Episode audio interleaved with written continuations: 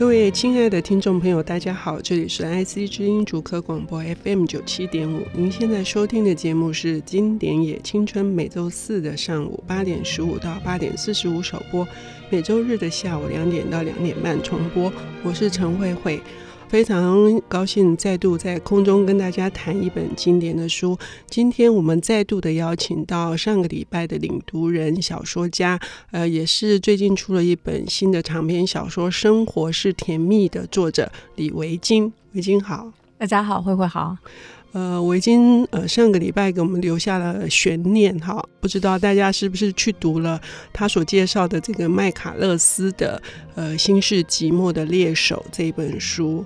呃，今天同样也是要呃、嗯、同一个作家的作品，嗯，呃，《心是寂寞的猎手》是麦卡勒斯的处女作，二十三岁就惊动了整个文坛啊。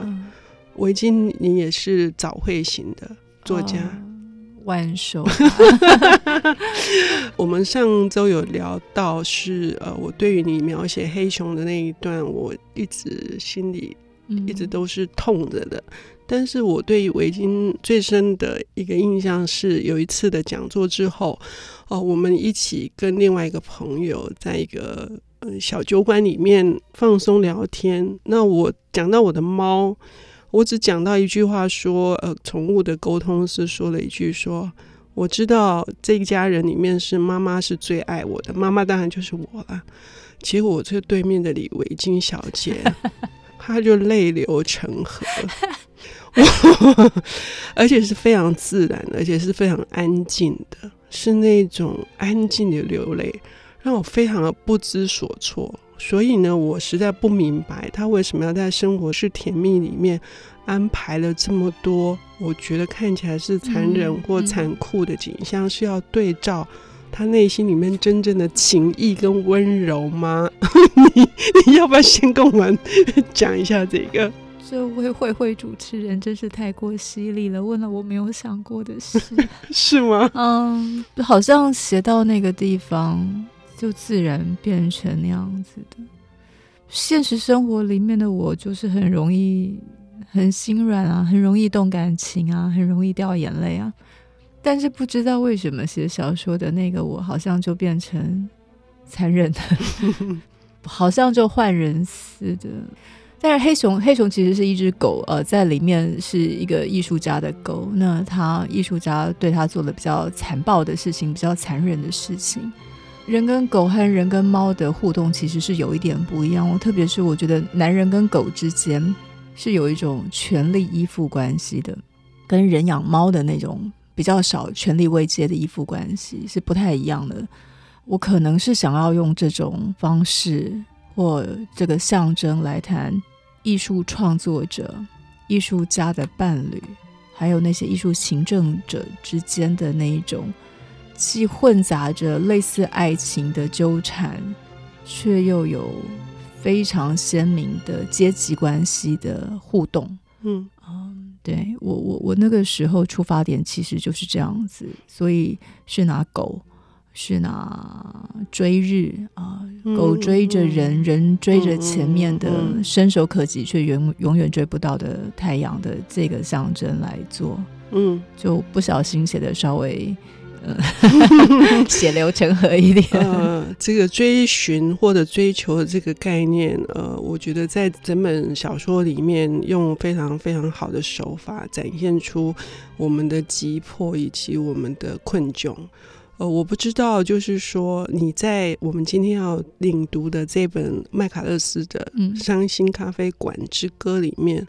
你觉得他也碰触到同样的主题吗？我为什么会从《生活是甜蜜》开始谈起？就是说我难免会觉得两位的犀利跟那个洞察的那种冷静，呃，是相同的。我看《伤心咖啡馆之歌》的时候，不舒服的程度超过我读《心是孤独的猎手》。嗯。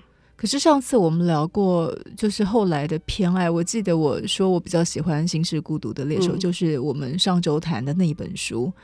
慧慧，您好像是比较喜欢《伤心咖啡馆之歌》吗？对，还有另外一本是《金色眼睛的印象》，嗯，台湾没有这个版本。嗯，同样是机灵之人啊，同样是为了孤单而寻找类似爱情的东西，但是因为情感的牵系，却见识到人性的丑恶跟权力依附不对等的关系。这些东西是在《伤心咖啡馆这个》里面最为鲜明的，比《心是孤独的猎手》嗯。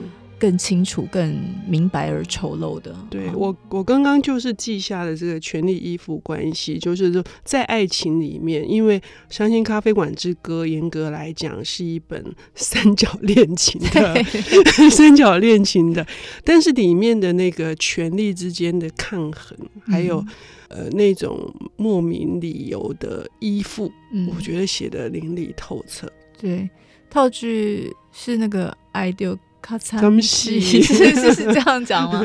对，这个故事其实也就是也是同样在一个南方的小镇里面，嗯、一个非常小、非常荒凉的小镇里面。故事的一开头告诉你，有一家摇摇欲坠的老旧咖啡厅，门跟窗都被木板钉死了，然后小镇都鬼鬼的，人也怪怪的，灰灰的，没有生气。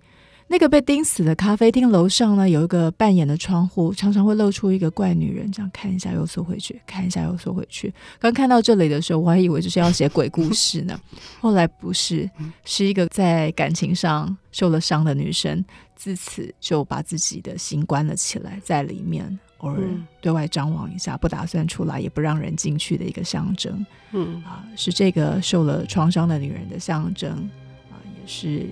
一个孤独的小镇的象征，嗯，就是一个孤单的心啊，嗯。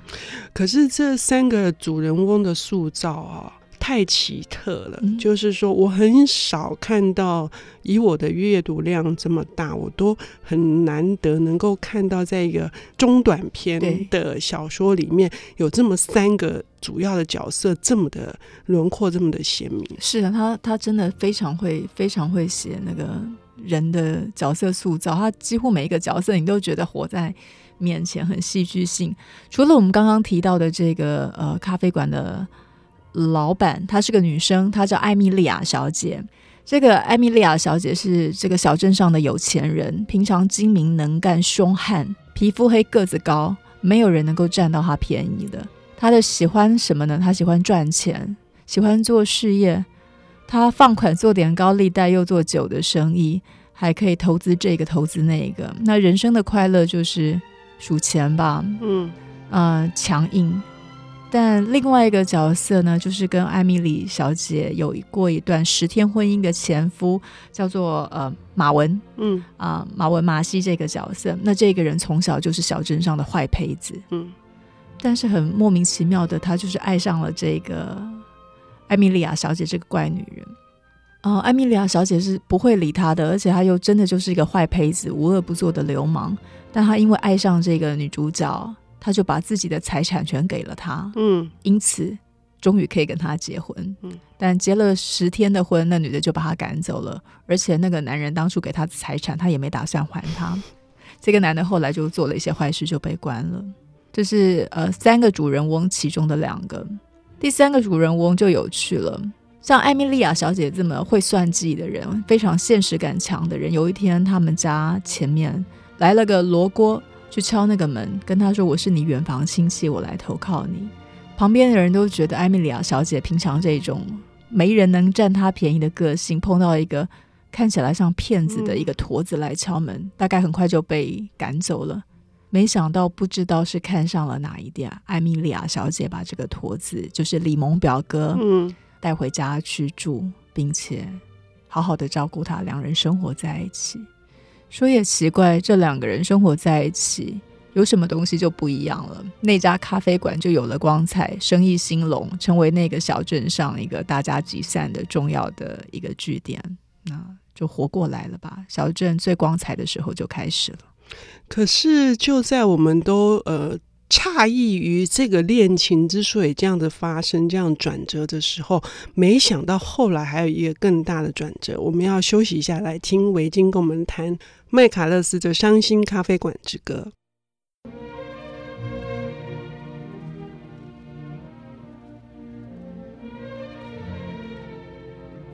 欢迎回到 IC 之音主科广播 FM 九七点五。您现在收听的节目是《经典也青春》。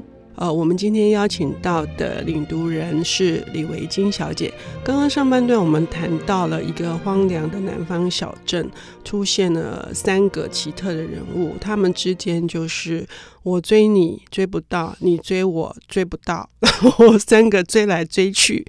可是呢，令人跌破眼镜的是，身高一百八十几。公分的健壮如牛的哈，不依赖男人的这个艾米莉亚小姐，她居然看上了，或者是爱上了，或者是真的是迷恋上了这个来路不明的这个罗锅驼子李蒙表哥，而且那个爱真的是非常纯洁的爱，爱就这样发生了。对，有趣的是。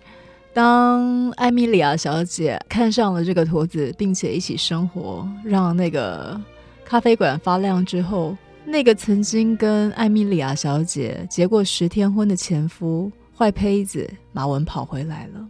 他跑回这个小镇之后，驼子一眼就爱上他了。所以现在的状况就变成艾米莉亚小姐爱着驼子，驼子爱着前夫马文，马文还怀恨着。不知道是新仇旧恨还是爱恨交杂的，他的前妻艾米莉亚小姐就转成一圈了，这个样子。嗯，可是我觉得麦卡勒斯在处理，表面上看起来，这是我的理解。我就从很久以前，十多年前看他的书，一再的重读之后，我感觉他们表达的不是男女之间的爱，而是一种。我们在上一次讲的，对于孤独的心灵，渴望有一个依托的那种，嗯嗯，我觉得是那样子的。但你会找谁来做你心灵的依托呢？嗯，那种奇怪的闪过去就离不开的迷恋跟执着，嗯，的确也不是很像我们现在理解的爱情的定义。可是那种牵扯、那种执着或迷恋放不下，像。艾米莉亚小姐对驼子那样子，像驼子看到艾米莉亚的前夫就不可自拔的，几乎是丑态百出的跟着人家的那种那种感觉。哦，对，我们刚刚还忘了讲，她的艾米莉亚小姐的前夫是一个帅哥啊，对，英俊无与伦比，而且是是一个弃儿，就是说他从小的时候是被父母给抛弃的。呃，这里也也是题外话，就是我还是想谈一谈，就是因为它是南方文学，所以我们上回有提到说会讲到种族的这个问题嘛，嗯、就是里面有一段非常非常小的地方，我觉得麦卡勒斯处理的很好，就是说这些白人的弃儿是绝对不可能见死的，对，饿死不可能见死不救的，嗯、他就淡淡的提到了这一句话，于是乎。这个马文他就是这样子很帅气的长成的。刚刚慧慧那句话的意思就是，如果你是黑人的 弃儿，你是一个黑人的孤儿，落在路上的话，你可能会死的，因为不会有人帮你。但因为你是白人不要的小孩，白人还会帮你，不会帮黑人的。嗯，嗯，所以呃，很短的一个故事里面，它呈现的。爱情，它其实也呈现的一些南方里面深刻存在的问题，包括艾米莉亚小姐是一个有钱人跟穷人之间的遭遇，因为罗锅他等于是一个对啊，不知哪来的脏兮兮的穷途末路的一个，可能是骗子，也可能是表哥，从来不知道。嗯嗯嗯。可是因为这样子的一个大逆转之后。我们还是要卖个关子，我们不能说 不能讲结 结尾。我们希望呃，听众朋友能够有兴趣的话，看很短的这个。我有时候也在猜想说，诶，是朱少林的那本《伤心咖啡馆之歌》，就几乎是同样的名字。是是是有受到这本书的哪些的启发吗？好像也没有，没有吧？完全没有哈。但我看这书的时候。